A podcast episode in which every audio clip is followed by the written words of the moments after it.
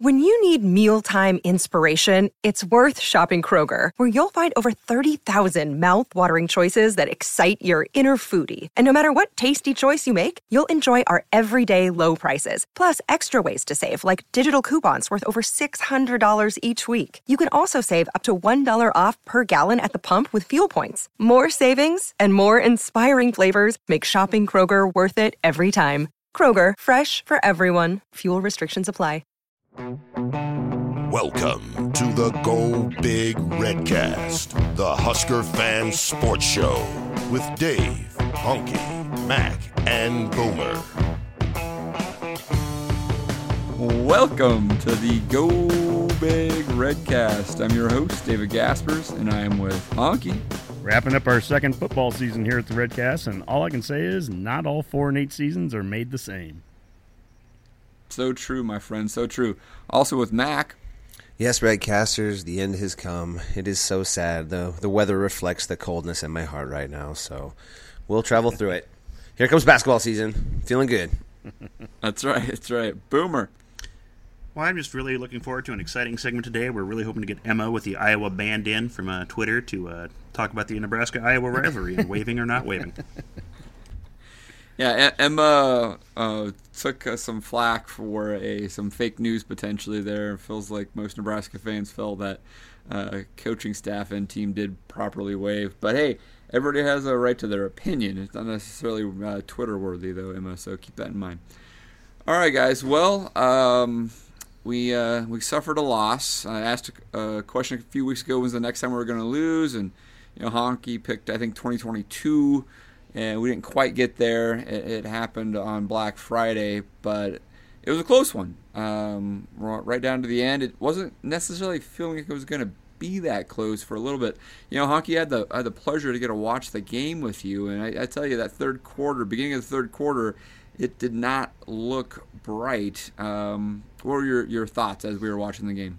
Well, I, I liked it when Iowa, when Ferentz would throw the ball three straight times on a possession. That was a great way of of uh, keeping us kind of around there. But in general, it was a little bit of kind of how the season's gone. We we there's so much improvement. We're so much better than we were a year ago. Look at the box scores of Iowa a year ago to this year.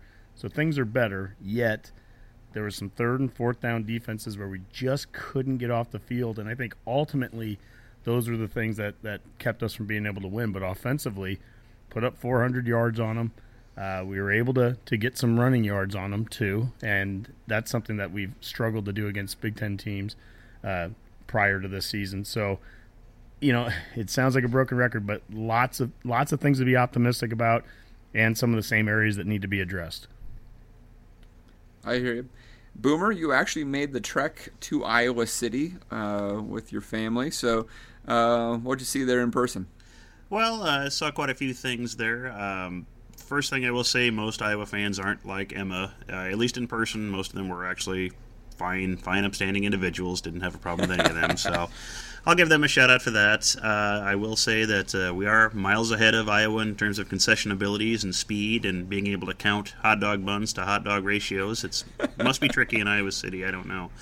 Little uh, things. Yeah, and, and the stadium was not the most exciting place to see a game. Their their audiovisual department's probably on par with I don't know maybe you know North Loup Scotia High School's audiovisual club. I don't know something like that. There, there's work that so, needs to be done there, Iowa. They're telling me a Hawkeye Vision is not exactly a top flight program. No, no, that it needs a little bit of work. I think it, it might all be on a 32 inch CRT is what they're showing in the in the stadium. There, I mean, uh, okay. if I heard you right, you're saying that one entire big screen on one side of the field just was not working. It was yeah, just blacked out. Apparently, it's new, and they just didn't bother to plug it in at all for the season. I don't know. Maybe just the power button, something like that. So they had one working big screen, which you were asked to crane your neck to look at Hawkeye Vision, which you could not see from where most Nebraska fans were. So didn't get to see a whole lot of replays or anything resembling statistics or you know things like that during the game. So it made it a challenge. Well, that, that game day experience may explain some of the empty seats that we did see during the. the you know that there, so. does actually. The more I think about it, and it makes a lot more sense the way the fans acted in the stadium versus like the rivalry that back and forth you get online on the internet. I think the fans that actually are dedicated enough to be willing to go to an Iowa game in those sorts of circumstances aren't the type who are really aggressive on online or on Twitter or insulting. Sure. And a lot of the Iowa fans that don't go to the games are those that are you know the internet warriors that are more than willing to you know cause trouble and you know try to try to get everyone's dander up. But that's just a just a hypothesis I had on that. Yeah, no, that's a good point. It's a good point. No. Uh, Mac, uh, what were your takes in the game? Yeah, it's an interesting game. It was kind of one you were hoping you didn't see, where Iowa's able to kind of run it right at us, and you know you were sort of hoping that some of those problems had been erased with uh, Duval and the, the strength program. But at the same time, uh, a lot of ground has been made in one off season, so we got pushed around all day, but we but we pushed back all day too, which was nice to see. You know, I don't think we were gassed at the end. I think we were they were always a little bit stronger than us, but but we played hard the whole way, so that was good to see. Um, I guess all I can say to the Iowa fans is, I hope you've enjoyed it because next year it's not going to work. I mean, th- th- we were that close this year, and we made plenty of mistakes. It's one of those games. Um, yeah, the, the teams the team's getting better. You know, this is the most uh, palatable four and whatever win team that I've I've had the uh, pleasure to root for. Yeah, yeah. As Honky said, this is a different four and eight than last year's four and eight. There's no doubt about that. Well, let's uh, let's uh, take a, an approach here where let's let's break down the Iowa game, the season, and, and maybe the progression we've made over the last 12 games by handing out some grades uh, by unit. And uh, uh, Honky, let's start with the offensive side of the ball, and uh, let's go with the offensive line. So, what did you see out there uh, on Friday with the O line, and and how does that relate to what you saw over the season? Well, I think just in general, we're going to talk about a lot of improvement came out of the O line from start to finish. Uh, if you go back to Colorado, you had a different lineup. You had Conrad at center and and Farmer at right tackle. You had th- or right guard. You had three seniors in the center of the line, flanked by by two sophomores. Uh, about midway in the season, they make that switch, put Boe Wilson, the sophomore, in at right guard. That moves Farmer over, and now we have three sophomores coming back next season. I think that's really uh, an important piece there because we we've got some some experience coming back to next year. Um, we were at our best throughout the season. I, I, believe in the run game. Our tackles did really nice jobs where they would pull inside and cut up field, and and we've got some plays that really we're getting a, a man on a body every single play. I mean, there's not a lot of just flat out whiffs. We we didn't have uh, a lot of alignment issues. We didn't have jumping off sides anymore. You know, by the end of the season, those are areas of, of major improvement. Areas that we didn't do as well in against Iowa when we would sit Martinez in a pocket, and if I was an Iowa fan, I'd want to see that every play. If we put him in a pocket and didn't use his feet, um, they were able to collapse that, that line several times. And Epenesa and Nelson, they've got some big guys on the D line. They've got some tall guys that could knock down a pass or two. Um, there were times where we would literally just have a five man pocket, and there were times that those got those got collapsed. I, in general, we have to get better with that. I also just my preference. I like to see us use Martinez's feet and get him out of that pocket more often. Sure, Mac. Uh, why don't we run with that theme just a little bit? I, I think it was interesting watching the game with Honky. He's just like, you know, why are we doing this? Why are we setting up Martinez to be a, a pocket passer versus Iowa? And I, I, I was thinking about that, and I'm like, well, uh, you know, probably one of the best offensive production uh, against Iowa was Purdue, who I think dropped 39 against Iowa, and I imagine Purdue did some pocket passing. I, I don't know what led to that game plan, but Honky's right though. I mean, we when he was in the pocket, Martinez actually had a lot of pressure on him. That Iowa line is huge. Uh, they can knock down passes, and and I mean, I think Jaimes and uh, Farniok did okay on the edges, but there's a couple times they just got flat out beat. So, what'd you see there in those situations? You know, I do I do agree that the the line has come a long way, and particularly working as a unit. Um, you do see the the tackles kind of get, especially in this game, get a little overwhelmed by, but not totally getting beat. You know, they kind of stayed in front of their guy, and if Adrian would have maybe stepped up a little bit in the pocket, um, or just taken off, because it was strange. I felt like he was not running. Um, it wasn't as quick to run as I would have liked to see him do. But, but you know that might serve him well later on in his career. The fact that he does keep his eyes downfield a lot, and as he gets more familiar with this offense and knows where to look. But it was kind of frustrating in a game like this where you feel like, man, all we need is a couple first downs here to get this ball really going. Um, but you know, nitpicky stuff at him, you know, and the and tackles again. That's that's Duval getting back in there, getting stronger for those guys. Uh, uh, Epenesa's a he's legit. I mean, th- those guys are actually pretty good. So I have no problem really with how the line played against him. We needed to make some more plays, and we didn't. And that's what this season's kind of always been about. It's just a few plays here and there. So um, it was no different against Iowa. And again, this is our first this is our first go with it. So um, I I feel pretty good about the whole thing. Yeah, I, I, I hear you. Boomer, you know, uh, do you think that, I mean, we're talking about progression here, right? And the O line, it got better or not? It sounds like Mac and Honky definitely got better. I think everybody's saying that Greg Austin did a great job on this. But do you feel like the Iowa game was one of their better performances, or do you feel maybe they, you know, struggled a little bit with that that, that D line that Iowa brought to them? Well, I mean, they still they, they struggled some. I mean, there there were clearly sacks that Martinez was taking, and some of that might just well have been the game plan we were calling, like Honky addressed. We weren't running Martinez in some of those situations when you don't normally think him as a pocket passer. I don't know if he that's. I mean, he's good at it. He's he can throw passes, but is that the best use of his abilities? Where maybe we're asking a lot out of the offensive line at that point to have him in that situation where you're trying to have to defend him as a pocket passer.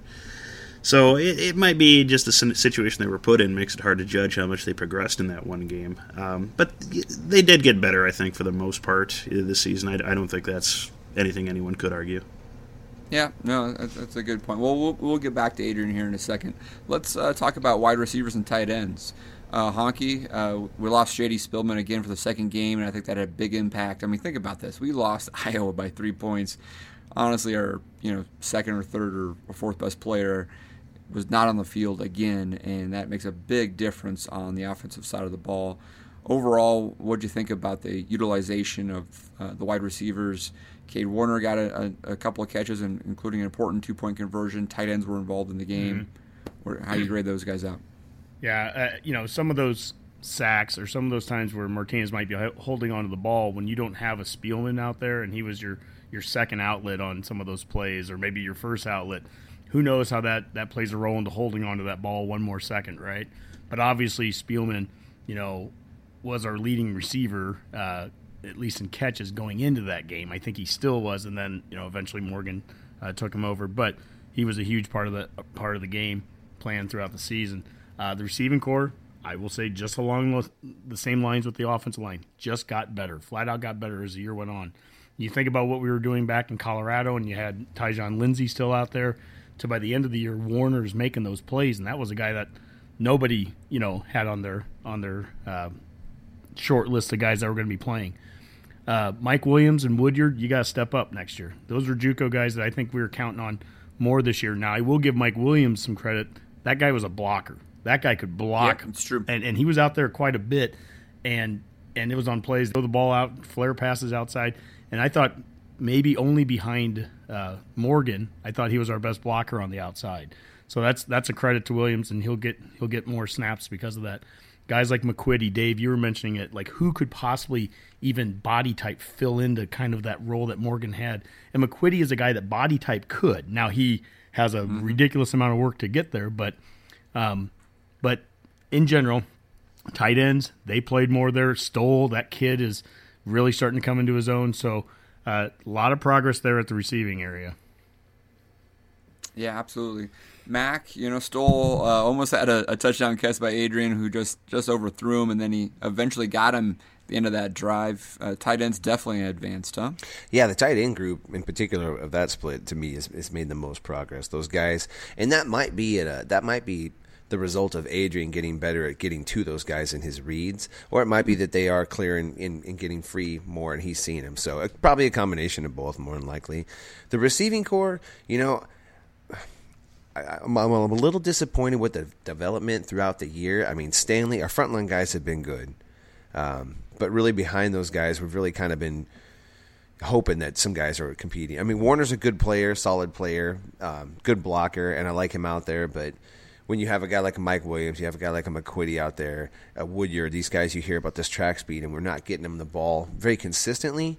That, that's a little bit of a concern for me because we don't have a Stanley next year, and J.D. Spielman has yet to make it through a full season. You know, so that's a good point. I, when who are we going to have then? I mean, this this offense it's kind of important to have playmakers on the outside. So that's a it's going to be no small thing replacing him. So the tight ends and but the tight ends do have some exciting guys. Katerian, that that got McGriff. Um, I mean, it'll be interesting to see. I'm not too worried about it. The Frost seems to be able to find playmakers. Yeah, think about you know uh, Ozigbo in Washington. They ended up third and fourth on the team in, in catches and yards this year. So well, I mean, Washington showed mm-hmm. a lot of potential. You know, so you're getting that kind of production, and it wasn't huge production. Don't get me wrong; it was a huge drop off from Morgan and Spielman down to number three. But the fact of the matter is, number three and number four, to your points there, Mac, they weren't the Williams, they weren't Woodyards, they weren't receivers, they were running backs. Which yeah, is probably how this offense point. will go too, because like you talked about before, that those swing passes are kind of an extension of the running game, so it makes sense that those will go to the running backs, though. Yeah, yeah, I think that's just what we're going to see going forward. Boomer, I mean, as, as, we go forward on this, do you have a sense of anybody who's going to emerge uh, next year to contribute more uh, in the receiving corps?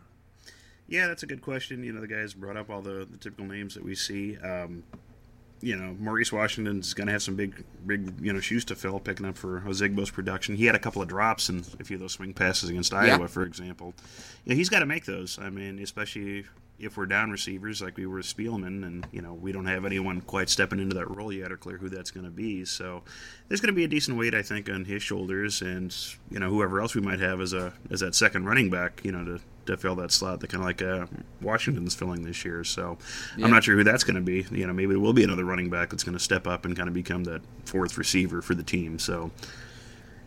Yeah, yeah, it's true. I mean, we let's let's move on to the backfield with quarterbacks and, and running backs, and, and that's a really good point, Boomer, with Maurice Washington in the sense that I think next year, uh, maybe he's a thousand yard back, maybe someone like Dedrick Mills is a thousand yard running back, but you're going to really be counting uh, Maurice Washington on touches, right, Honky? It's not about just like how many yards from, from rushing he's going to get, but it's yards from scrimmage almost that you're going to be paying attention with with Maurice Washington next year. Certainly, I mean he gets involved in so many more ways than just running the ball. Although, speaking of that, Husk guys on Twitter, he posted a thing about the top five running backs yards per carry in the Big Ten this year. And out of the top five, Nebraska had number four and number five, Ozigbo and Washington. Ozigbo had seven yeah. yards a carry. Uh, Mo Washington had 5.9. So that was that's impressive. It's it's also you know so having two of the top five that's a good recruiting pitch for for running backs down the road too. But you look at the running game that we had, and for the people, you know, I mentioned that we were four and eight a year ago. We were four and eight this year, and not all four and eights are the same. Look at this offensive stat here. In in 2017, we had three and a half yards a carry on offense for, for running the ball. Three and a half yards. That's up to 5.4 yards a carry, almost two more yards a carry this year. So for run the damn ball guys out there, like myself, hard to be, you know, unhappy with that kind of production and that kind of improvement. Uh, we had 12 more rushing touchdowns than we did in 2017. And Martinez, overall, he led all qualifying freshmen in the nation in total offense at 291, 95.1 yards a game. Uh, and that counts as number 16 in the country overall. I'm not sure what qualifying freshman means, but that's the stat I saw, so I'm gonna I'm not gonna double check it. I'm just gonna go off of what I read. So, you know, there's a ton of areas that that with the backfield that we can fall back on it and feel really good about. But I'll tell you this, Ozigbo is a huge loss, and I don't think anybody was seeing that three months ago. And it's a credit to Ryan Held how this guy got developed, but it's also now a huge hole that needs to be filled. Yeah, no, absolutely. Mac, I mean, you you're a running back type of guy. You have to agree with that one. But I mean, let, us hope we can find that. But also, uh, the development of, of Martinez is is worth of note too, right? I mean, how far has that guy come in just 12 weeks? Yeah, oh my gosh, that that guy's been the, the story of the season. He's the reason that everything's everybody's got that warm feeling in their tummy. You know, like Adrian Martinez is for real, and his improvement has been um, well documented throughout the season. He's he's a beyond his years and his maturity. Um, that backfield is exciting with the with the freshmen we have back there and the explosive playmaking ability they have. You know, I don't think it'd be if this offense is working the way it's supposed to. I could see having two thousand yard rushers easily on this team, whether it be the running back, two running backs, or the quarterback and running mm-hmm. back. I mean, I just see like the way Zigbo's carries were low. I mean, seven yards a carry. Yeah, that's, that's come on. I mean, in Mo that's Washington, what this offense does, though, yeah, right? Exactly, Mac? exactly. I mean, right? And with with a guy like Adrian, you know, you don't want his carries much over than what they've been, like 10, 10 a game if they're effective. You know, when they can kill you. That guy, like I said before, him keeping his eyes down the field is only going to serve him better as this as this goes on. And for a freshman, that's that's impressive. I mean, the sky's the limit with this guy. Cannot wait. Yeah, he in eleven games ended up with six hundred and some yards rushing this year. And, right. and so, I mean, you, you would think that would be a, that would have been 700 yards if he had a 12th game, right? Easy. And yep. and just being better and being healthy the whole season. Yeah, a thousand yards isn't out of out of line for him. And my favorite game of the season offensively was the Ohio State game, and that is the one where he did have 21 carries. I think that's high. Don't get me wrong, that's high, but that's I like his feet putting stress on defenses, and that's where I think even against Iowa, even when he's in the, the pocket, it, it just becomes that mentality of like when he's outside moving around, that defense is stressed by what he's doing to them. And we give them an out when he just sits, the more times he just sits in a pocket. You know, sure, and sure. Well, it's the same thing, Dave, as you and I were watching the game. We felt it about Iowa. If they sat back in a pocket and threw it, we are like, yay, it's a win. Even if they completed, it's like we want them to do that because they were running the ball all over us. If I'm Iowa, I want to see Martinez sitting in a pocket trying to throw it and pick us apart. Even if he completes it, I still want to see that because I don't want to see him running around. Sure, sure. Yeah, uh, Boomer, maybe you can look up real quick how many uh, carries Adrian had in this game. But as I was watching with Honky, and I'll throw this question out to anyone, is that it was interesting in the sense that it, it felt like we were allowing Martinez to become a pocket passer there for really the first half and into the third quarter. And at halftime, I'm asking Honky is like, I mean, I hear what you're saying. We have to use Adrian's feet, and we need to stress that defense. But why are we not doing it, right? And it's not. It wasn't obvious. Uh, but then in the second half, when that offense got going, finally on that 98-yard drive, uh, suddenly Adrian's feet were a part of the game plan. So I think that was a a big difference. It was just we held it back for a half almost. It felt like you know. I agree. I mean, that, a 98 yard drive is, is hard to do anytime, and there's a lot of plays. But what I think what moves the ball the most, there were one or two plays, David, we were watching it where I, I think they were even called probably pocket plays, and he just scrambled out and ended up getting yes. six or seven yards point is that was better than an incompletion. That was better than throwing the ball into Nelson's hands, you know, six eight guy raising his hands and knocking it down like we saw a couple times. Him just getting out of the pocket. How frustrating is that to a defense when you've done everything right? You've rushed right, you're covering right, and all it takes is the quarterback to just kind of not even doesn't even look like he's sweating. He just kind of strolls outside and just runs and gets six yards. You know what that looks like? That looks like Deshaun Watson to me. That looks like you know these other great quarterbacks sure. at other schools that are mobile. Looks like the Mariotas. It looks like the guys that just just easily go and get six yards on a play. And if you can just do that any time, and that's what it feels like Martinez yeah. can do, oh, that's frustrating. And it's such a cheap yeah. way to kind of get into tempo. You know what I mean? You can just kind of cheat and get in there with one like ten yard run by your quarterback, and that can throw the defense off enough to jump right into your tempo game. So it's a big weapon if you can get it. Yeah, Boomer, uh, did I see that right? Seventeen carries. Yes, seventeen carries is what he was uh, credited with in that game. So wow, and, and for comparison, like almost... Zigbo only had ten. So yeah, yeah, yeah, yeah. It didn't feel like he had a lot in that first half at all. So, and I, I think Honky's right. A lot of those weren't necessarily quarterback run calls. It was a bit of the scrambling uh, uh, element that ultimately led to those those carries. That's really interesting. Yeah. All right, uh, let's let's talk a little bit about uh, let's do special teams before we go on the defensive side of the ball.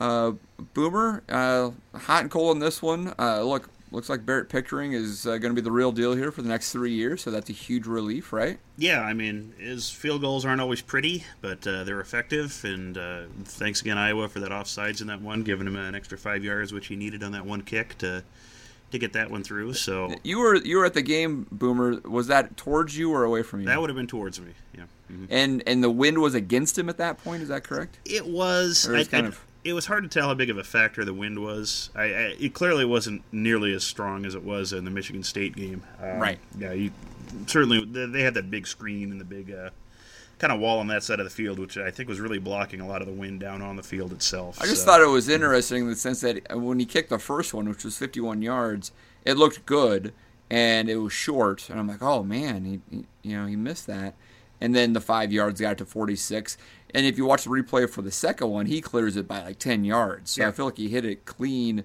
the second time, or maybe just simply had a little bit uh, better of a wind condition, you know.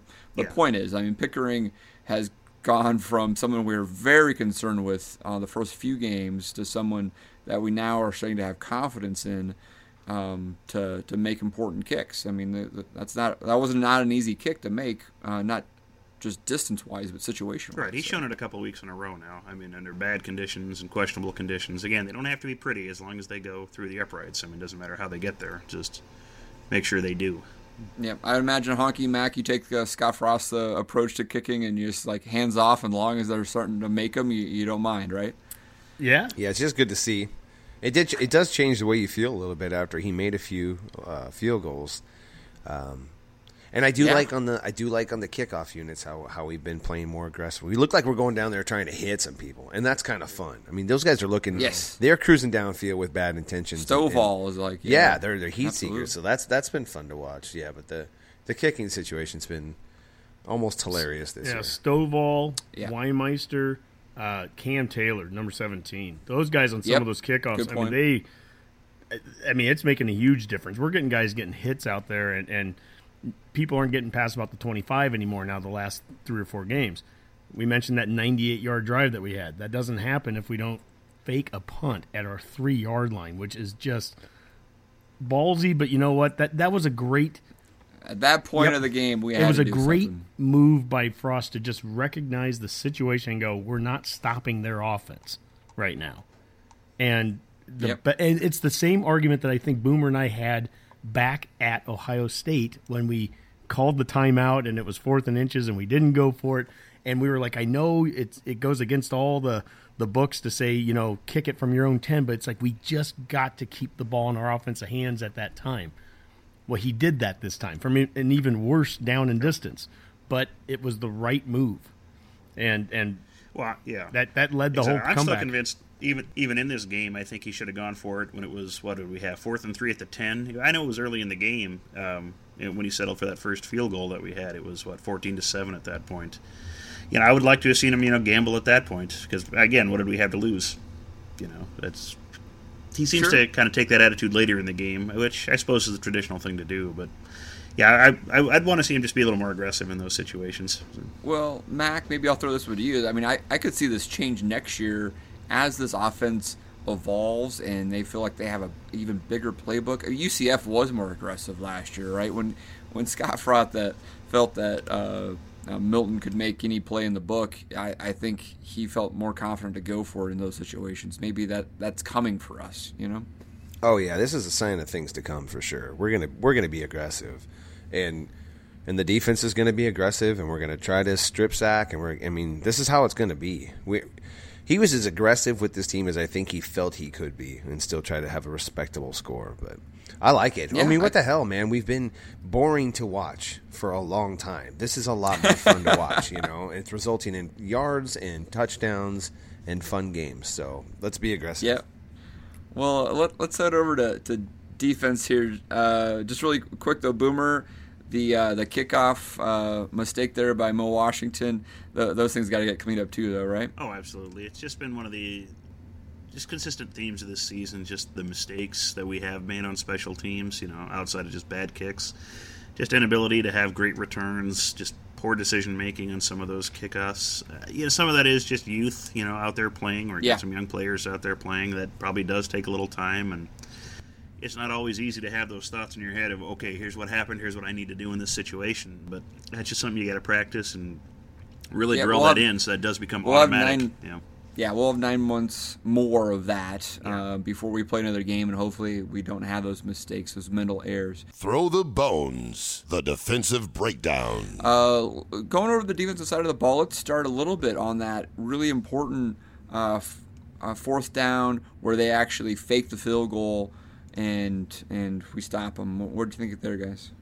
Well, I was just thankful Ferentz was apparently thinks this is a rivalry, which and really wanted to rub it in our faces by going for the touchdown there. Uh, if he kicks that field goal and it's an 18 point game, whole tenor of it might change. It's three scores, and that probably deflates a lot of a lot of the sidelines and a lot of people in the stands. I mean, It's it's true. I mean, uh, Honky Mac. It's interesting. Ferentz was pretty aggressive in this game, right? We can point this this play out in particular, as well as the fourth and eighth at the end of the game, where I, you know, I, I don't know where I read this, but someone says, "Oh, five years ago, maybe he doesn't even do that, right?" But uh, he clearly was going for the jugular, maybe based off of the last two years where we folded in the past, and that touchdown would have made it 35-13, and it would have felt pretty hopeless at that point, especially if you think this is the same team that they they played last year in Lincoln and just routed Yeah. them.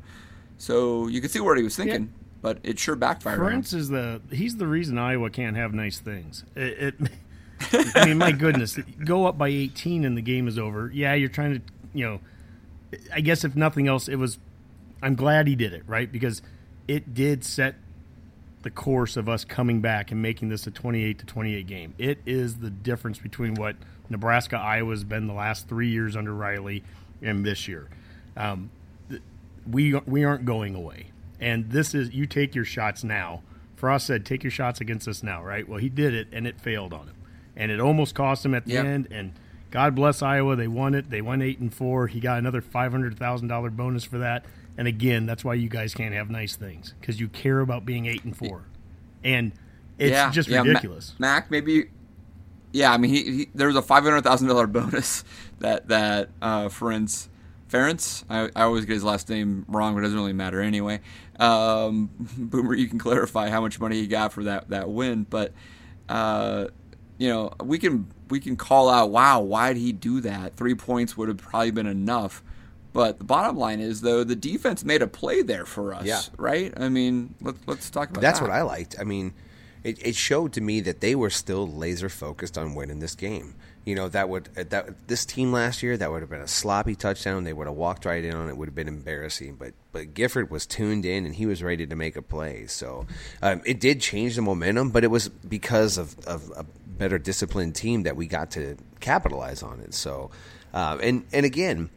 Did it spark the team? Yeah, probably. Did they? Did this? Did Iowa feel like they needed to maybe slam the door shut on this because the offense scared them a little bit? Maybe. I mean, eventually we did come alive and and and did threaten these guys. So I don't know if it was out of a lack of respect or maybe out of respect that he just really wanted to stomp us out because maybe we're a dangerous team. Um, at the end, I'm glad he did it because it made that game that was not enjoyable at all to watch a lot more enjoyable. Um, so That's a like, good You know, like I think it's it's true. Like what he said, with Frost saying, "Get your shots in now." I think that was one of the shots we had to take. So you've made the list, Iowa. Congrats. That's right. Yeah, it's potentially Revenge Tour 2019 coming up, right, guys? Uh, hockey. Uh, let's let's talk about that defensive line, which uh, the Iowa offensive line really did be able to push around quite a bit. Um, and one of the reasons that the game kind of progressed as it did is we just didn't have a lot of offensive possessions because the Iowa uh, uh, offense stayed on the field for so long and was able to convert third down over third down. They really just chipped away four or five yards at a time. It wasn't pretty, it wasn't fancy. They pretty much ran the same play over and over again, and you could just tell watching it at the snap if they were going to get four or five yards or not because the push that they were establishing. So, what, what's that D line? How how did you see them in this Iowa game and, and um, overall through the season?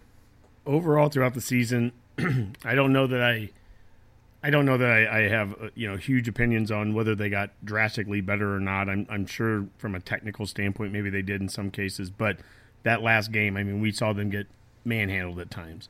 From a, a pure scheme standpoint, we talked about it, Dave during the game. there was times where you'd do like a bear front, and essentially what we're looking at there is you're looking at the three down linemen are almost they're almost all bunched in right on guard center, maybe kind of in the guard tackles uh, uh, gap on the other side, but they're they're bunched in. That's the bear. Well, during that that alignment, that's where you saw a lot of off tackle kind of runs, whether they were straight off tackles or something up the middle and then they'd bounce it out, or they'd cut it back. But they were almost all exclusively going through a gap, an area between the tackle and where an outside linebacker would be. And those were pretty open at times. Um, we made some switches at times. You could tell that we kind of spread that D line out, had the D line really cover tackle to tackle, and then it simply became a thing of execution. On some plays, you could tell it right at the snap. Hey, we're gonna we're gonna defend the play right at the line of scrimmage. We there was no push by them, but then the next play, you'd have a nose tackle get pushed back five yards, and when those things happened, it was mm-hmm. just it was so instantaneous. You could just tell, oh no, this play isn't going to go well. But then the next play we do okay. So fast forwarding to next year, you know, what do you need to do? Is it just do we just need to get stronger? Do we is it a recruit? We do have a guy like Tony Fair coming in. He's 6'3", 330. He's a JUCO guy. I mean, we're going to need, you know, an infusion of a big guy or two like that because what we have to get is that nose tackle spot solidified. And it's a combination of recruiting somebody. It's a combination of a Daniel Davies or Daniels, sorry, Daniels um, getting bigger and stronger and just another year of of Duval. Um, who knows about the Vainuku guy, the Utah transfer? I mean, we saw nothing right. of him, yeah. but we need to be able to get Carlos Davis pushed out to end. I mean, I just really believe that. It, he's just not big enough. unless he has some middle, crazy yeah. offseason of another 30 pound gain, you know, sure. unless he does that, we have to get that nose tackle solidified because I think we can. We've got about four or five guys that we can really, I think, played the DN spots well. Deontre Thomas coming back. Ben Stille, the Davis twins. We've got guys that can play those outside spots, but it's that nose tackle, and it's such a crucial spot. Uh, you know, between Tony Fair and the guys that we mentioned, we just we've got to get that that spot solidified. Yeah, I mean Mac, we've been trying to find that dude for it feels like a decade now at this point. All right, especially in a three-four situation, you just gotta have someone that like can can hold up against anything and really take on double teams, etc. I mean, I don't know. You, you have, have hope that this is going to happen next year? It's a tough one. It's a it's a tough spot to it's recruit an instant impact player. I think that's why the development part becomes so crucial.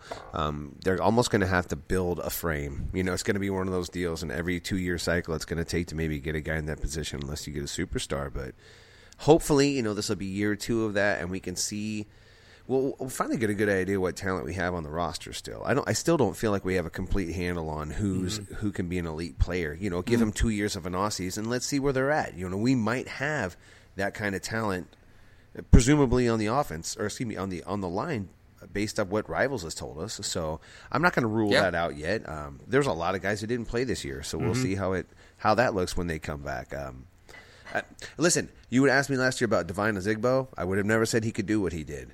You know, Lamar Jackson is on, is now at a point where I would consider him a strength. Yep. Uh, that I would have never said that a year ago. So, uh, oh, a month ago you wouldn't have said that. you, exactly. So, um, that's exciting to me about this the staff about what we've got going on here is as I don't know who's who we all have on the team just yet. Uh, but I do think we have a lot of a lot of guys that are like culture. That I think we. I'm so happy we don't have to talk about culture anymore because yeah. it's a it's you know it's such it a catchphrase fixed. word. It's true. But that's in now. It's work. Well, think think about for instance like there are Ed Olivers out there, the guy that went to Houston and was a freshman All American right. kind of guy. You can get some of those, but Dave, I'll ask you, and it's a softball question: Who's the best defensive lineman Nebraska's had the last ten years? Yeah, Suh. and Ndamukong Suh. How many years did it take for him to actually start having an impact on the on the D line? It was. Yeah, I mean, he, it was his third it, year. It was his fourth. Least, I mean, he redshirted, and fourth, then it was yeah. year four yeah. before he even yeah. really started to kind of scratch the surface of what of what his ability was. And then it was his fifth well, year where he, you know, was taking down awards and becomes the number right. two pick. Right that that position. I mean, that, that's, that, that's just that way. I, I, gotta say though, I mean, Boomer, that has to be concerning, right? If it's going to take five years to get get someone in place to do this, that we we need those war daddies down down low to actually beat the Iowas and Wisconsins, right? Yeah, that doesn't fill you with a whole bunch of confidence. I mean, if we're gonna sit here and say, yeah, like you said, if it's another five years till we're able to push Wisconsin around, are we going to be patient enough to, to put up with what potentially nine straight losses to a team like Iowa? Okay, Oh, okay. Well, then oh, here, no, okay. no, let no, me no. Okay, Honky, let, let jump me in. give you let me give you the other scenario using Suh. He went through three years of, Yeah. of Callahan, and it was Yep. it was his second year of that off season training. Um, oh gosh, With uh, Pelini. with Pelini, and I can't think of the the the weight Dobson, Dobson? yeah, the Iowa guy, basically Dobson. But Yeah. I mean, the the thing is, it took two years with the right training there in the right system to get it. So again, can the guys that we have? Maybe it is a Davis twin still. It could be, but is it Daniels or is it Vainuku or is it Tony Fair coming in? You know, Right. Can another offseason? I, I have so much faith and confidence in Duval and what they're doing that I just I'm so excited to see that D line what they look like next year. What what, what is Ben Stille going to look be a like? Walker? Do you think it's gonna is it gonna take somebody like a Suh to make this D successful? I mean, I look at other teams that we play. You know, Iowa or Wisconsin, they never have a player quite you know the impact of Suh. Not that anyone ever does, but they generally are successful. You know, in the in the Big Ten in the West and against us specifically.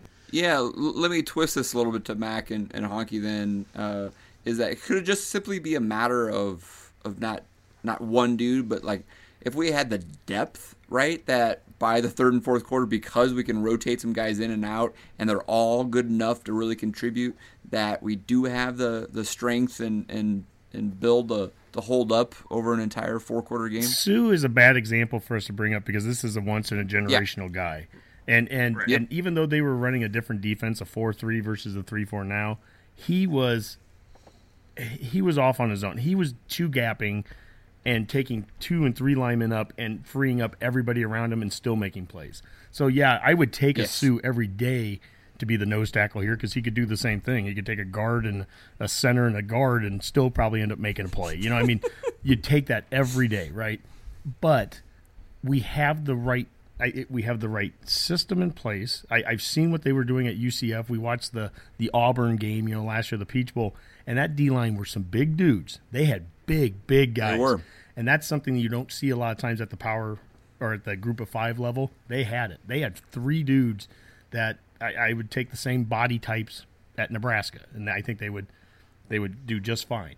Big guys didn't get pushed around, and we have the right off-season process. We have the right, you know, uh, the strength and conditioning, everything that we're doing. We'll get. I know we'll get the guys that we have right now built into it. They'll recruit a few more guys. There's enough bodies to go through. It just they just got to keep getting better. And I think the Mac brought it up. They didn't get worn down. Now they might have got pushed around a bit, but we weren't getting worn down and we weren't getting injured. That was, I think, the biggest thing, the biggest sign we saw of strength and conditioning and nutrition from year one was the lack of injuries and just the fact that these guys they didn't seem to get worn down through 12 straight games with no bye week. But Well, think how thin our offensive line depth was. Oh, too. Oh, yeah. we had like one guy rotate in there, and the offensive line has stayed healthy. yeah, that's crazy. So next year, next Yeah. year, it's just build on that. Just be stronger now. You know, we're not going to get weaker. That's the one thing for Iowa.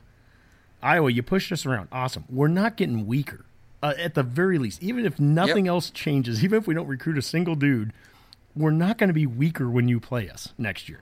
yeah, we're not going to start the offseason with a month off prior. No one's getting rhabdo. not working Seriously, out. no one's getting rhabdo in January this year. I mean, that's the Nope, difference. that's really that's good That's the twelve month difference.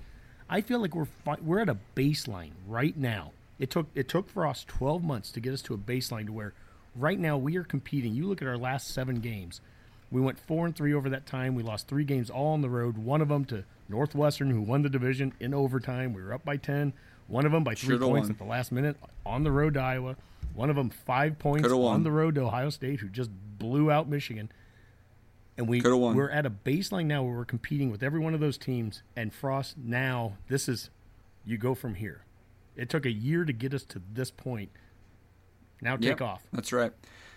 So, Mac, we're, we're just talking about the D line, and I think most people started the season felt that front seven would be a strength of the defense, and maybe the D line didn't really advance as much as we wanted to, but um, they didn't take a step back. So let's let's put that on, on under grade. But what do you think about those linebackers? Did they move forward this year?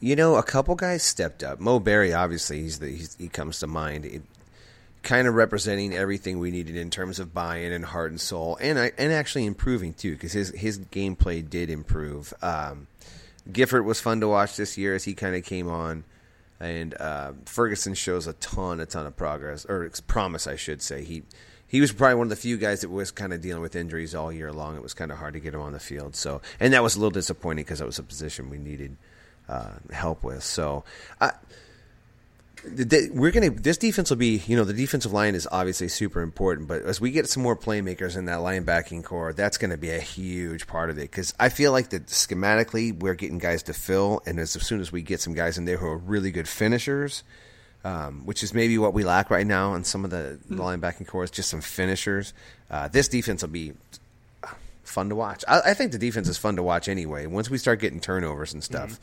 Um, both sides of the ball be pretty entertaining yeah, you know, I, I think there's definitely promise with someone like uh, JoJo Domann coming a linebacker. Yeah, kind of interested yeah. to see what they do with that. Yeah, we didn't see a lot of Caleb Tanner at the end of the year, though. He actually really kind of went like, away. That was kind of crazy. Yeah. He really went away. I don't know. I never heard anything about an injury too, but that's a guy you talk about building a building a player. And those are the kind of guys I think we'll get to kind of offset the fact that we can't recruit like Alabama. He's maybe he'd be a he'd, you know a five star if he was a year more developed you know, and that's yeah. what we're going to get with him. And we get the guys that we can kind of build purposefully for our system. Uh, that's how we compete with those guys, you know, without being able to recruit at a you know top five level. Is Tanner? Yeah, but that takes time, right? And takes patience with the fan base. Did Tanner? Yep. Did Tanner redshirt? Did he play more than four games? Uh, there's no way he had four, to play over. Did, did he? Yeah, okay, he played a lot well, those early. Are, there were three so. guys at the outside linebacker spot that I have highlighted here: Guy Thomas, Caleb Tanner, Breon Dixon. From the the standpoint of getting you know guys from the South and the, the, the, SEC footprint. That's between those three guys. That's twelve stars of recruits. You know, they're all four star guys. Um, you know what comes out of those guys? Are they do they become all American type players, or or do they never play it down for us? You know, we'll we'll find out what happens in the next you know the next few months. Breon was a guy that you know I really I was hoping we'd at least see his four games, even if he redshirted. And yeah. obviously, you know, there was something that was kind of keeping him off the field. Whatever that was, um, the, the, there's talent there with those guys. So let's see what happens second off season. Get those guys built up. I think, you know, you never want to see injuries, but injuries ended up benefiting us. I think with Honas, Honas getting injured and only playing four games, coming back next year, being a junior. When I know when we saw Honas out there, we liked a lot about him, but we also looked at him and go, man, he looks a little smaller than we thought he'd be as a JUCO coming in.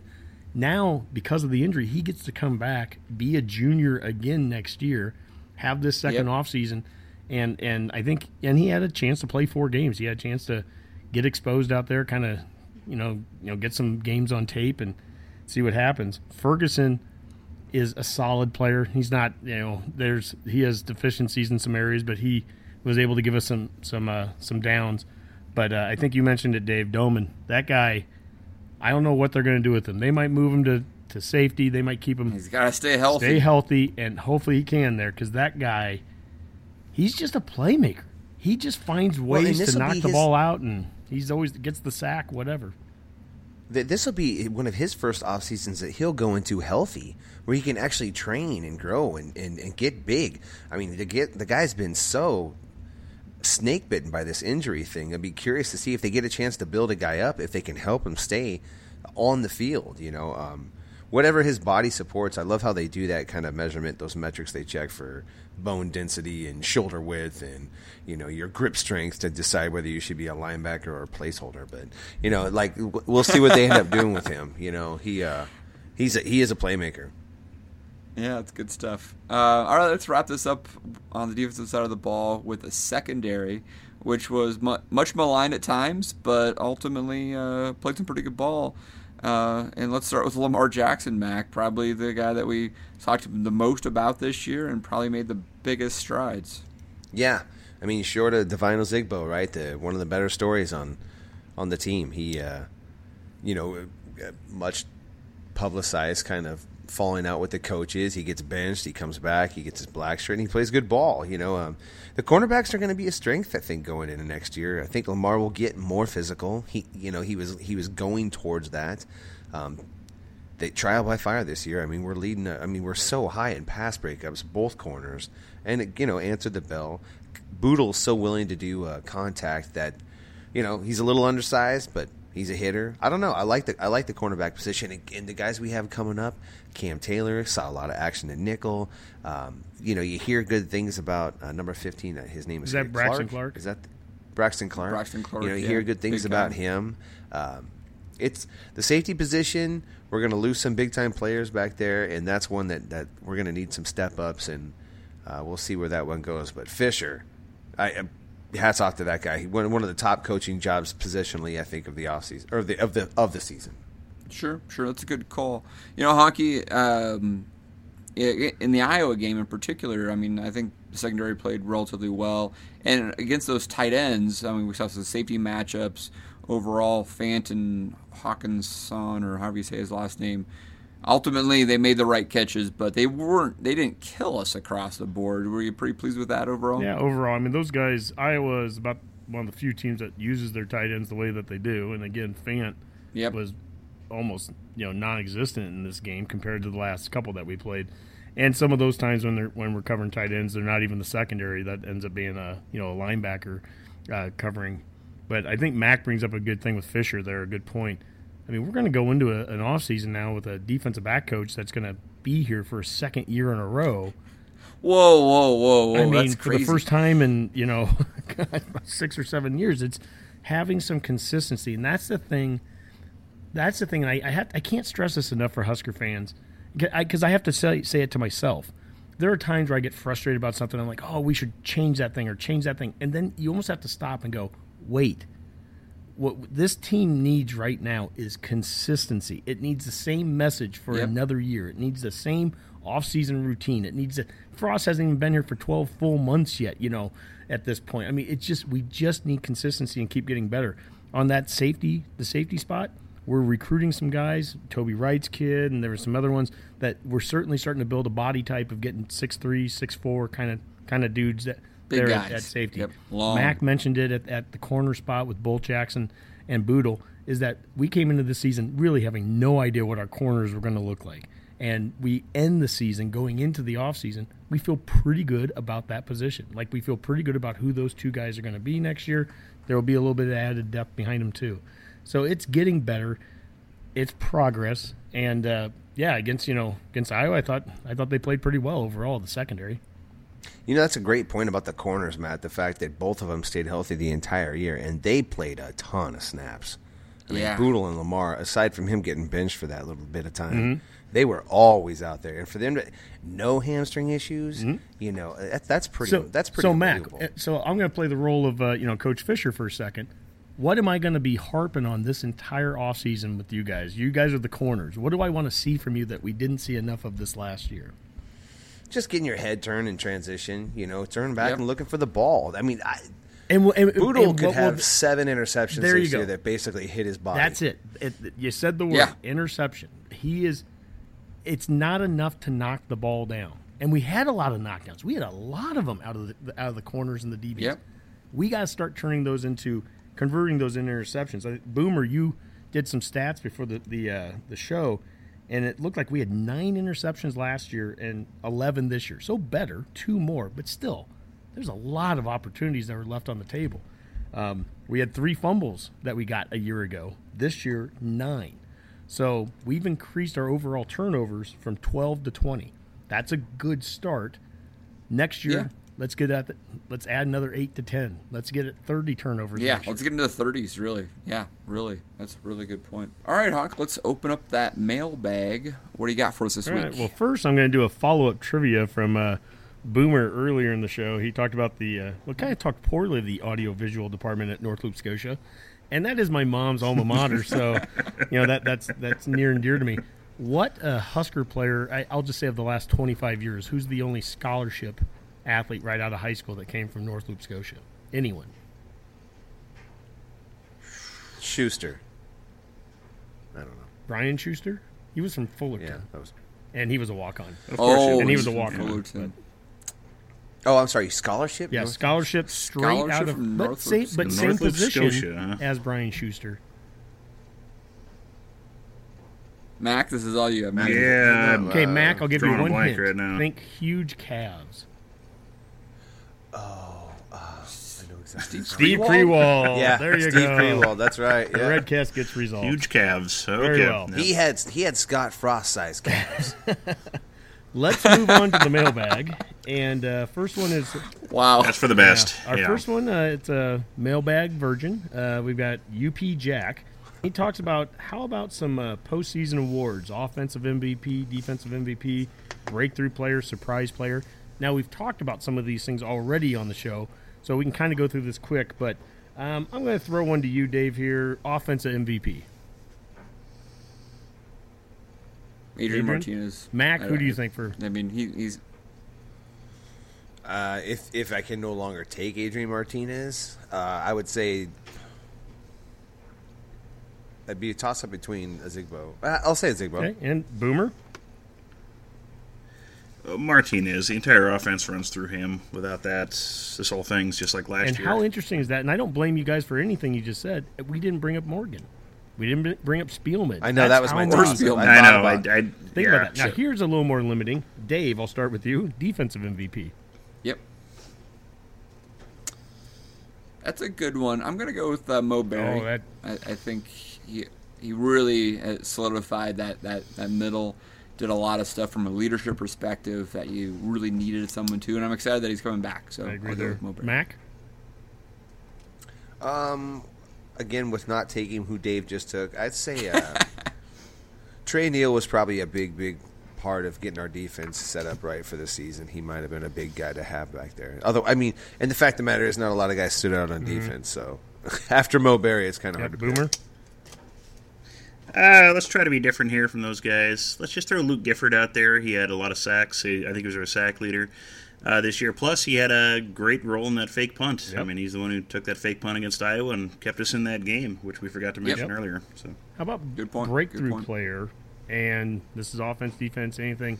Dave?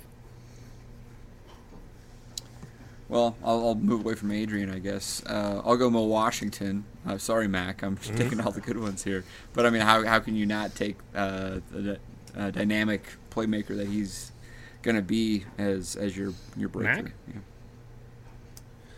I think uh, Jack Stoll's going to be a breakout player next season. I think he's going to really build on some of the momentum he, he left this season with. Boomer? Barrett Pickering. I mean, we took what was probably our biggest weakness going into this season, yeah, kicking, and we're, like you said, we're not as worried about that as we were earlier this year. Which, my God, that's a huge part of the game. Well, I'm going to go with, uh, for breakthrough, I'm going to go with Ozigbo because I don't think that a lot of people thought that he was going to do much there. Sure. And the last one, I wasn't sure if we had to count somebody who was going to be coming back, but Yeah, Zigbo's a and- really and- good no, break- pick. And is he our?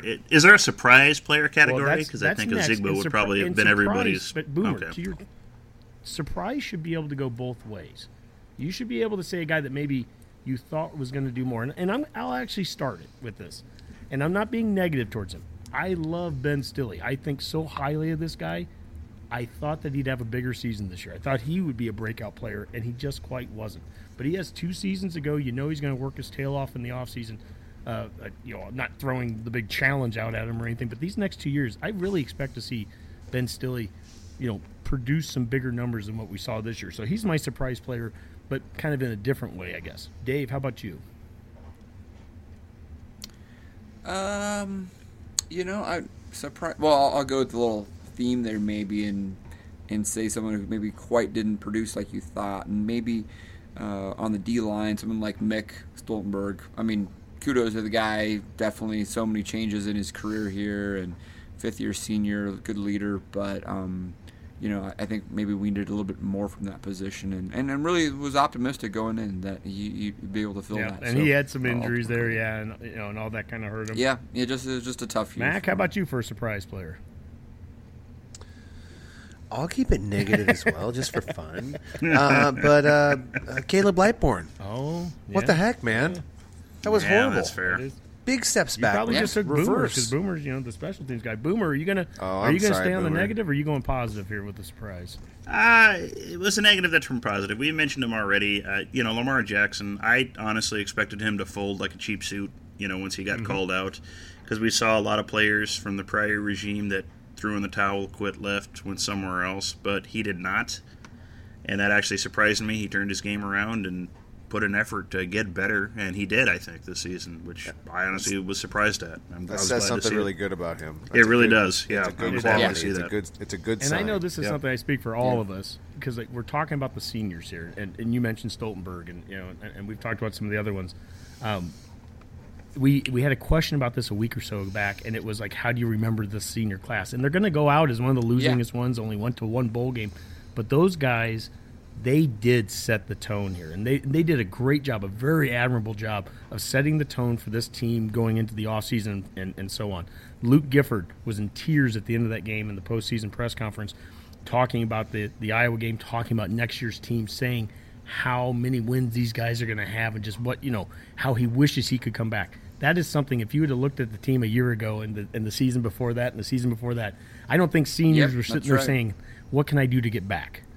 What could I do to be a Husker next year?" Yeah. These guys love Frost and the No, staff, and, and that senior class they should be remembered certainly for that. Uh, Yep. the other question from the mailbag that comes from uh, Nate from uh, Springfield, Missouri. We've had some questions from Nate before, and he says, looking ahead to 2019, what are reasonable win loss expectations, and what are the biggest changes that need to to uh, what are the biggest changes needed to succeed, and are they possible? Dave, um, what's a reasonable win loss for next year? reasonable? This is a fan podcast. I mean, come on. I mean, what's what's reasonable?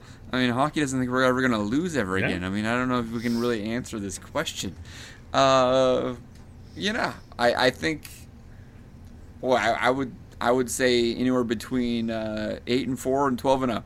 That's that's that's reasonable because I mean the the schedule sets up extraordinary well, extraordinarily well, and and uh, if if we don't win, I mean, yeah, Chattel said, "Oh, you could flip this from four to eight to eight and four this year." I was Oh, like, eight and four, me? that's it. You look at the schedule, and you're just like, we have no one from the East except Ohio State, and we get them in Lincoln early in the year. Outside of that, all the Big Ten West teams that you're worried about, generally speaking, would be at home as well. We get Colorado, which will be replacing their senior quarterback and have a new new coach entirely. I mean, it's just hard not to see a big win total around ten. Yeah. uh, you know, and and that doesn't mean necessarily we still got to beat Iowa and Wisconsin and, and Northwestern, et cetera, to win the West. But I mean, you're there at nine and nine and three, ten and two Yeah, your minimum. your I- I just crossover games like- with the East, you switch from playing at Ohio State to having them come here, and then you swap out Michigan and Michigan State for Maryland and Indiana. Um, just in Yes. general, a- and if you look at the Big Ten West alone, Boomer, I'll ask you: is who's the best quarterback coming back in the West next year?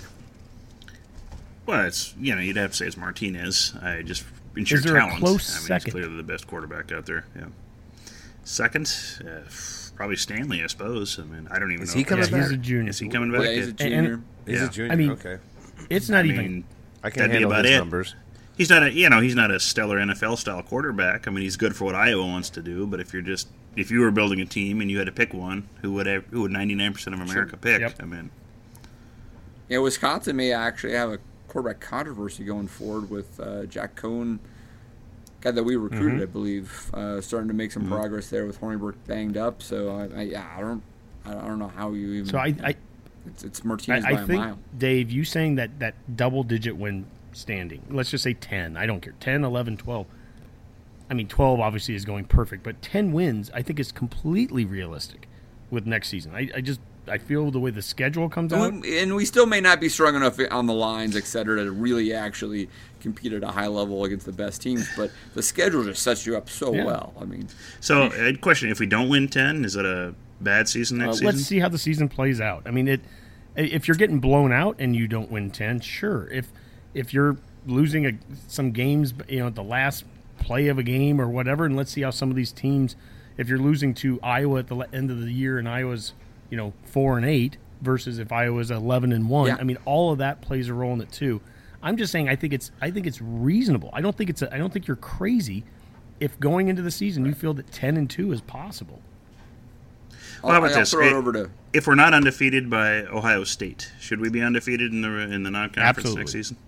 We should be 100%. Yeah, Okay. yeah. I mean, Yeah, I think we're going to come out like gangbusters next year. To be honest with you, we, we with with uh, the same quarterback coming back and a running back who's familiar back there, uh, JD's going to be healthy and ready to go.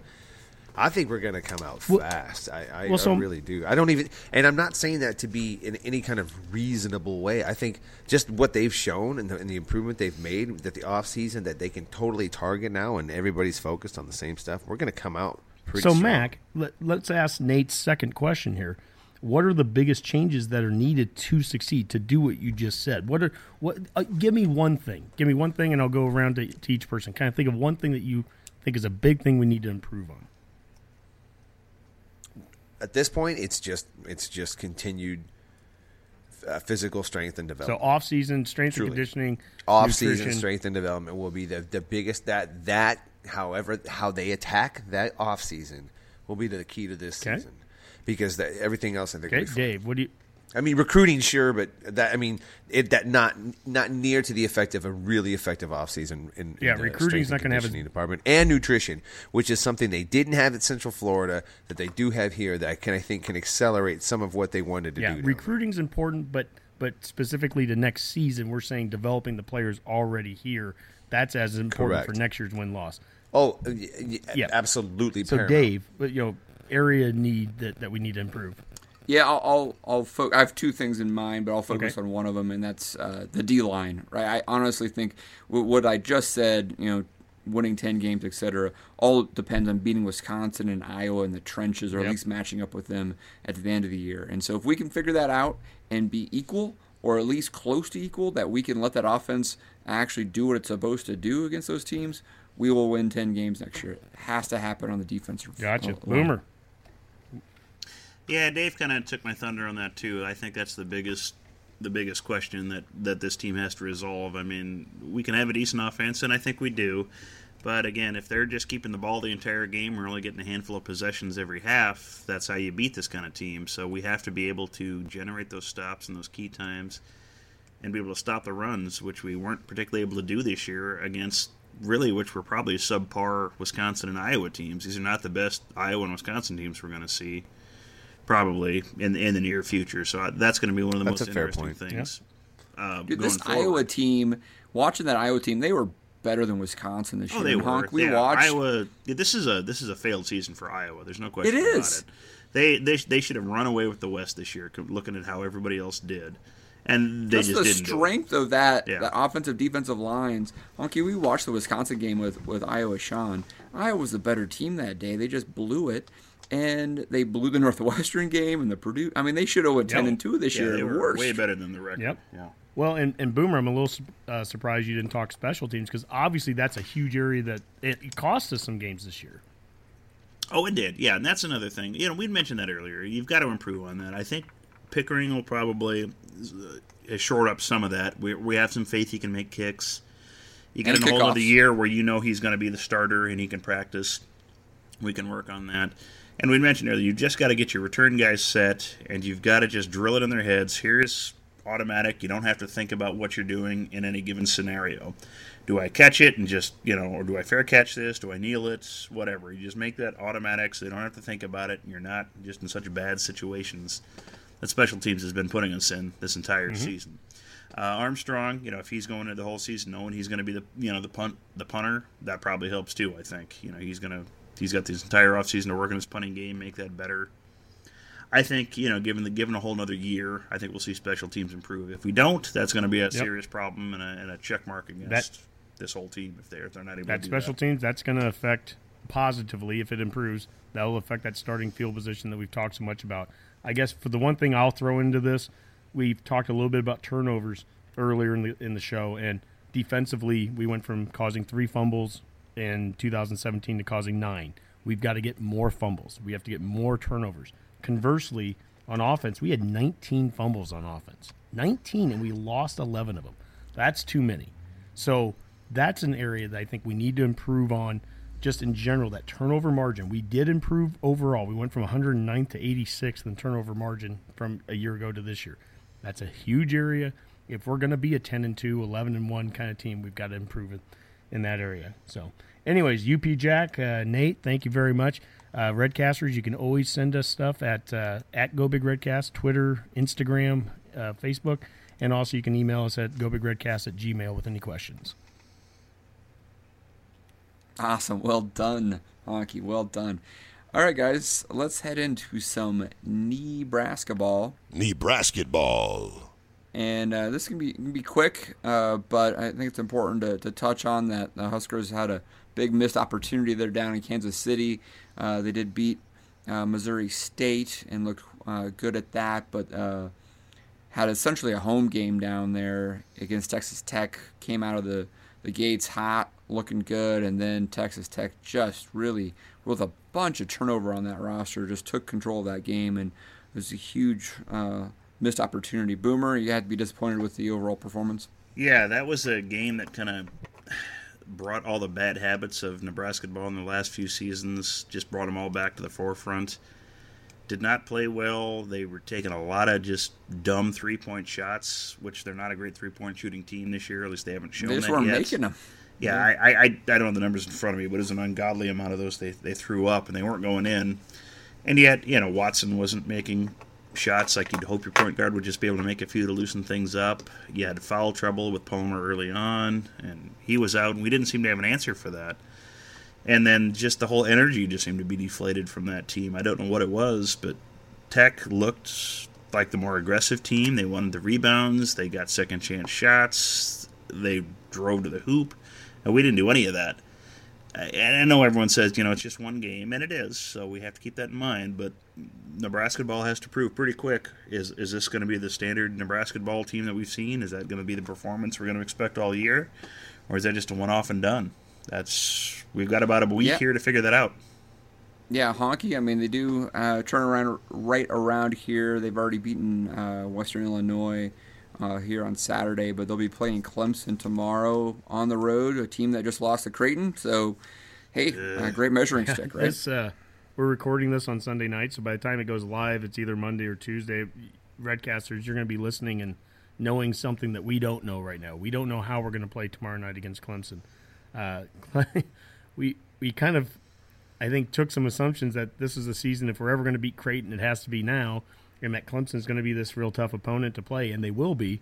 Uh, well, Clemson, to your point, Dave, just lost to Creighton. I mean, you're like, and I don't want to make too much out of one loss to, to Texas Tech, but I mean, I just I feel like I need to be held. Like I just I'm scared. Like this that I just did not expect to see that kind of performance, and hopefully it's a one-off thing. But Texas Tech, it just felt like one of those things where you got beat up on the boards, you got out hustled at times. It was kind of like losing a Big Ten kind of game, and just nothing felt right. We didn't have an answer. We didn't have a guy to go to, and that just scares the heck out of me because I didn't think that would be possible. I don't want to blow one game up too much, but I'm also I I just really didn't expect to see that kind of that kind of beatdown. Yeah, and I know we I know Texas Tech was an Elite Eight team last year, but that was like I think they had lost what four starters from that team. Yes. So this wasn't at all the the same team that they were last Five year. of their top six scorers Yeah, uh, are that's, gone. that's why that was so. worse. Yeah, they got the South Dakota transfer dude, the fifth year guy, that Mowdy or Moody or whatever his name is, and that Right, dude, yeah, he had a total decent game, hustle yeah. dude, and I mean, just guys. I mean, they It, it just felt like if there was a Man, loose ball, they were going to get it. that They just game was bad too. That that was the other big thing on that. He he wasn't able to really produce anything in that game. I was really disappointed with that. I was hoping you know with Palmer out, Roby might be a guy that steps up and you know kind of fills that role. But They seemed a little shell shocked. I don't know exactly what Tech was doing defensively, but they sure, after a, actually a really good start, they're up like 15 to six. Everything just tightened down, and they just could not get their offense to work at all. And they they weren't moving, etc. And they just couldn't break out of that. So we're gonna find out really quick. Uh, Clemson here, and then. Uh, uh, then before you know it, we'll be playing Creighton, Creighton and uh, the first two Big Ten games. So if Texas Tech has got a uh, a riddle there that everybody else is going to try to to throw at uh, Nebraska, we've got got trouble. But let's hope that uh, they learn something from that loss and still have some opportunities here to to get some victories. All right, guys, let's head into the uh, picks of the week. Redcast predictions. All right, guys, it's championship week. We just had rivalry week. I think we had 20 picks. Uh, we'll go back to the standard 10 because that's about all we have out there on the boards. There's a few extra makeup games this week, but we'll just focus on games that are of a championship nature. All right, I, Friday nights. Let's start right uh, in the Pac-12. Utah, team I called to win the Pac-12 South, did it, and they had a great comeback win versus BYU late on Saturday night. Boomer, that was a heck of a game. Oh yeah, I love the Holy War. I always try to oh, watch it every year. Goodness. It's so much fun. And they, they, never should have stopped playing when they did. I mean, hate each other. My goodness. Um, against uh, Washington, who won the Apple Cup, took down Wazoo, and so pretty much just played out exactly how uh, we kind of expected it, but kind of a weird way to get there with Washington out of the playoff and Pac-12 just playing for pride here. Huskies are three and a half point favorites. Honky, who do you I got? had the Huskies last week. I'll take the Huskies this week. All right, Mac. I picked the Huskies, I believe, way back when, so I'll just ride the dogs. Let's do it. Yep, Boomer. Same. I picked Washington to win the Pac-12. Let's finish it up with it. Yeah, I like. I feel like I know nothing about this team any longer. But uh, no, I, I, I, Washington's more talented. I'm certain of that. But I would not be surprised if Utah gave them a heck of a run. So that could actually be an entertaining game. We'll see. All right. Um, I think uh, this is probably. Let's see. Is this Conference USA Boomer? We have UAB. Yes. Great story. Uh, the Blazers probably got like ten wins or something like that. Yeah, um, yeah they're solid against sure. mm-hmm. the Blue Raiders of Middle Tennessee State. Middle Tennessee two point favorites. Uh, let's start with Boomer. Who do you have here? Blazers. Well, I mean, they just played yesterday, and uh, Middle Tennessee State kind of took them to the woodshed, like twenty-seven to three, I believe it was. It's just one of those odd, let's have a rematch the week afterward kind of games. So let's go Middle Tennessee State again. All right, I'll do the same. Honky. I'm gonna go with UAB. They, they defensively they've ranked very high throughout most of the season, and I'm just gonna say yesterday was a albatross for them. An albatross? Is that the right word? Uh, would an aberration be a better term? I don't know what an albatross. I, I, think you want an aberration. I think it might be the AB word you're looking for, not not a seabird. I mean, that... uh, that's what I love about podcasts. I just say words. That's right. Mac, who do you got? Blade, laser, Blazers. I'm taking taking them. the Blazers. all right, all right. Honky didn't scare you away from that nah. one. He's been all a little right. quirky right lately. You know, it's true. It's true. Up some action here. We got the Huskies of Northern Illinois, team that we know all too well, against uh, Buffalo, which has a nice Nebraska connection. Uh, Honk, who you taking? Oh, I'll go with Northern Illinois. All right, Mac. I'll take the Huskies as well. Boomer? I'm so disappointed that the Ohio Bobcats didn't make this game, but uh, Buffalo. Yeah, I'm taking Buffalo too. Ah, I just, I, um, why not, right? Uh, all right, uh, Sun Belt action. Louisiana Lafayette, which I think just likes to be Louisiana. Is that right, Boomer? Yeah, I think so. Yeah, they don't like to be called Lafayette because no, no, I hate, hate that. Yeah. I mean, there's no Louisiana, so they're, they're claiming it uh, against Appalachian State, which isn't a state at all. But we're in the Sun Belt, so uh, App State 17 and a half point favorites. Holy shnikes. Boomer. Ah, man, my Sun Belt knowledge is a little lacking this year. I blame myself for that, but uh, let's go App State. Yep. Honky. Lafayette is a facade of themselves. I'm going to go with Appalachian. Mac? I'll take Appalachian State as well. Also taking App State. Uh, all right, let's uh, go big boy football here. We've got a rematch. First time here in the Big 12. Texas, Oklahoma. This is in Jerry World. Uh, so across town from where Texas actually took down Oklahoma earlier this year. Sooners, though, are a seven and a half point favorite. Honky. I saw a stat where this is the first time in you know X number of years that these two haven't played in Dallas, and they're playing in the ho- you know the home of the Dallas Cowboys this time. But just that's just right. They're playing in Arlington. Thing there. So it's probably first time in. I will go decades. with. I'll go with Oklahoma. Who you taking? Lock of the week. All right, Mac. Ooh, lock of the week. all about those. Yep. So weird that they get to play again. I and the Big Twelve is just crazy. I don't know. Uh, I'll go Oklahoma. Probably Oklahoma. Oklahoma. All right, Boomer. I want Texas to win just to screw the Big 12 over for being stupid enough to have a championship game, despite the fact they all play each other. But I think Oklahoma is going to win this time around. Yeah, I agree. That's a good point, Boomer. I mean, this is example here where they get the extra data point, but at this point, if Oklahoma was already in the garage, they would pretty much feel like, okay, our resume's in there, and Ohio State's taking the big risk. Um, it so is a good thing. It's a good Um, thing oh. that Oklahoma fired their DC though, because obviously the, the defense has been playing lights out Oh. now for the last couple of weeks for them. dramatic improvement. Well, with they've, the they've Bob been feeling the Diaco strain. influence. Really, you can really see that. What if they linebacking so- retain Diaco? How crazy would it be? That guy must be like a, a hypnotist or something. Like I- Yeah, he's like a Rasputin How- of sorts, right? You're like, who is things this are getting guy? worse. No, they're not. They're not the getting vet- worse. You're not scoring enough points on It's offense. the vest. You know, it's like It's a total albatross, man. crazy. Great. He, he looks very stylish in the uh, the Oklahoma. But you know what? They still and might make the shirts. playoffs. Yes, it's true.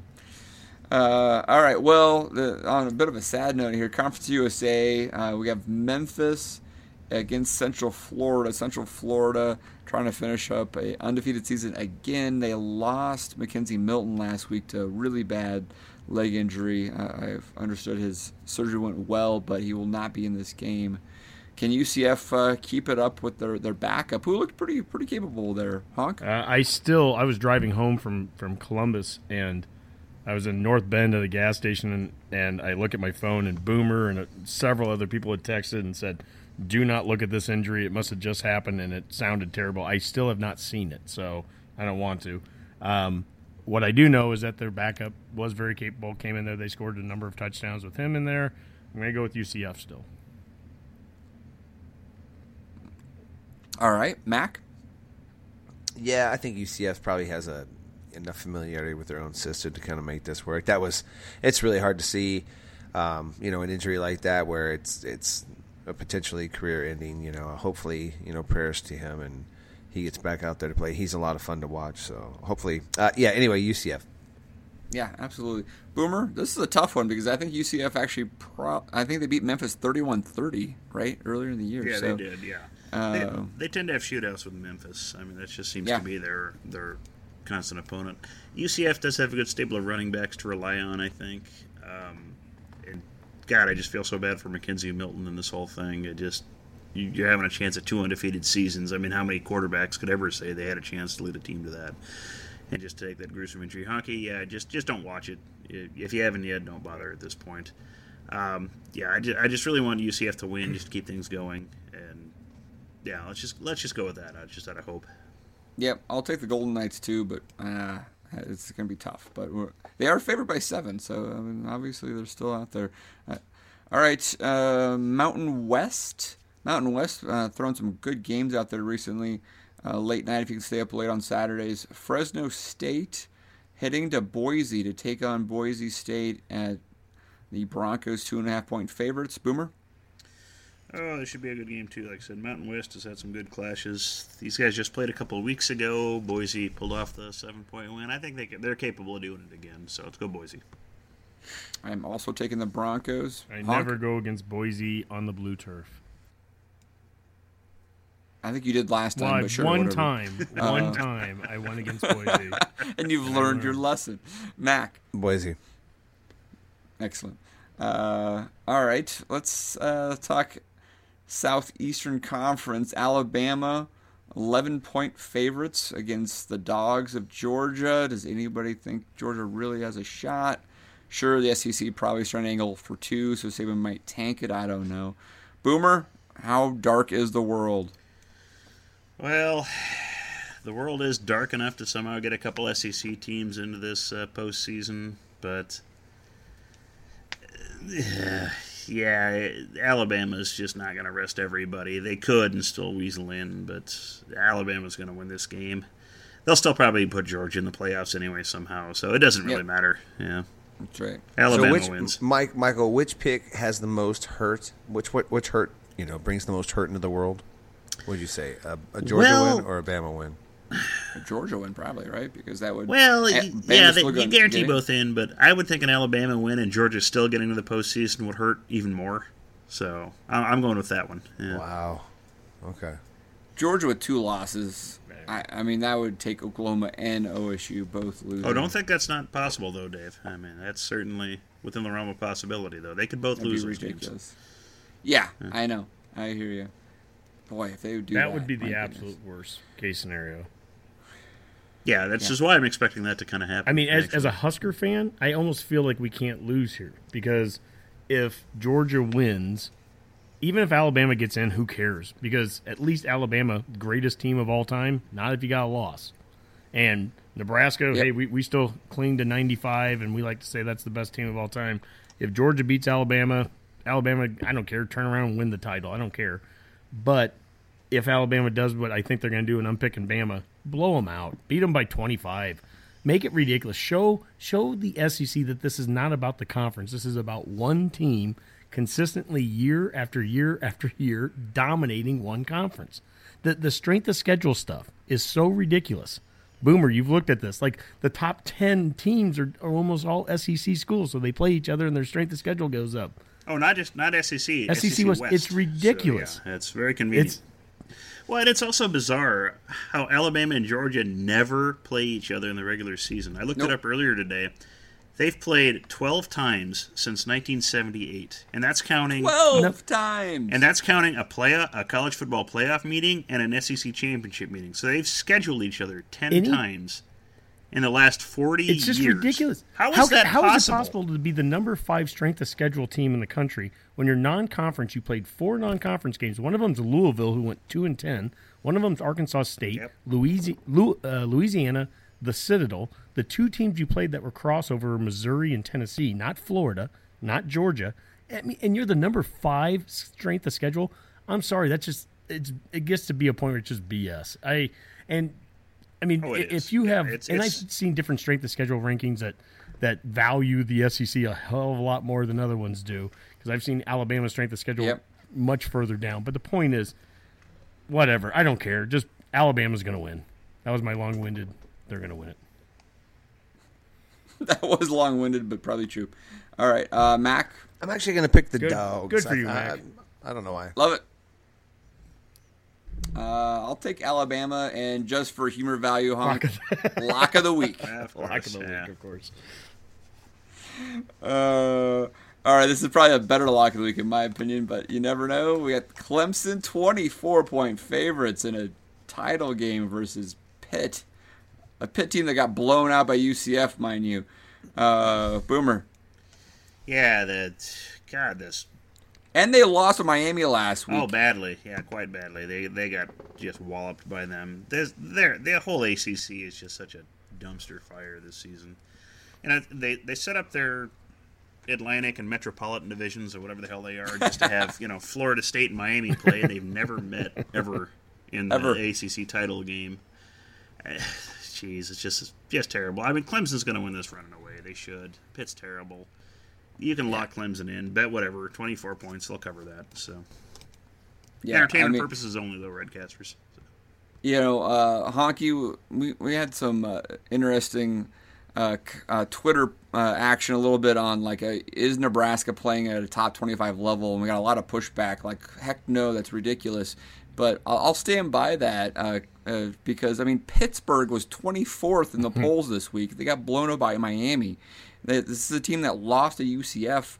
Uh, the the bottom of the 20 top 25 is Yep. horrendous, and Pittsburgh was a part of that. So Yeah, I mean, if if it was Georgia. Tech playing them, I'd take the you know I'd take the Yellow Jackets. but I, I got to go with Clemson here.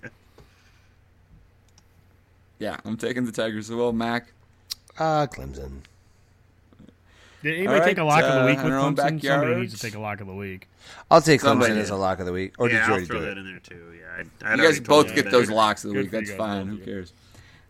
Hey, it was All a good choice, uh, Michael. Thank you. I, I Devil admire your, your thought into this. Yeah. All right, let's finish this off in our uh, backyard with the Big Ten matchup.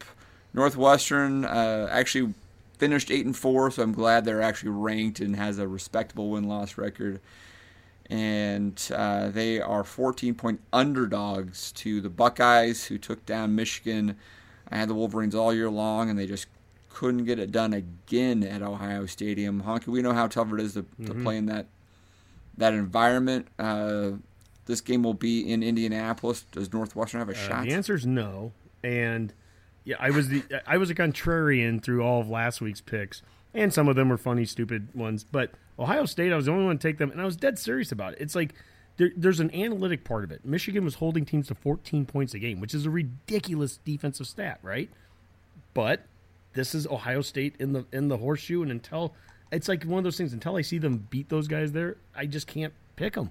It's like Ohio State just has their their stinking number, and, and Ohio State's going to have Northwestern's number by a lot. I think Ohio State's going to blow these guys out because they're playing for their playoff life. They're playing. Yes, they're playing for counts. every scenario we just talked about with Alabama, Georgia, whatever the you know whatever the the the, the finishing numbers are in that game. So yeah, oh, Ohio State by forty. Yeah, I think it's it's reasonable to expect that Urban is not going to lay off at, at, all on this one. Mac. Yeah, I was going to say this is this is Ohio State's audition tape for sure. So if they have the ability to to, to put a big number up there, I think remember will, remember. So I'll go with Ohio State. Remember well. the last time that they were in this same situation, fighting to get into the playoff, they beat Wisconsin fifty nine to nothing in the Big Ten title game. Yep, yep, yep. Meyer knows how to prepare for these games. Boomer. Oh, Northwestern does play opponents kind of at their level. I think they'll put up a better fight than Michigan, strangely enough, which I have no idea what Harbaugh and the Wolverines were thinking. Just yeah, that that game was meaningless apparently to them. Just excited about the Capital One Bowl or whatever they're going to end up at. uh, I'd, I'd almost want to pick Northwestern just for the hell of it, just to screw everything up. But I, I it's darker if Ohio State wins, so Buckeyes will win. Yeah, I would not be surprised if Northwestern gave them a fight. I, I think they're experienced of a team and a team that is not making any mistakes. We saw that against us, where they just don't turn the ball over or have penalties called against them. That that could keep them in the game longer than expected. Ultimately, I think Ohio State wins the game, but I have a, a hunch that Northwestern at least makes this competitive for a while. Yeah, I kind of agree with you, Dave. I, I think Northwestern's really good about making a game ugly you know, and they're pretty yeah. good at ugly games. So if they can do that somehow, this game it gets a little more interesting. Hey, Dave.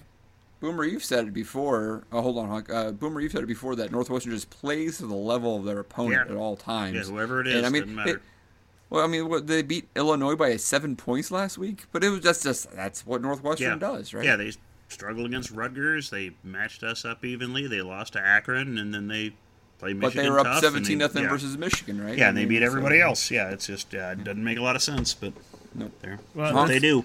I was asking this to you, Dave. Is how bad is this for uh, Harbaugh? I mean, losing that game and.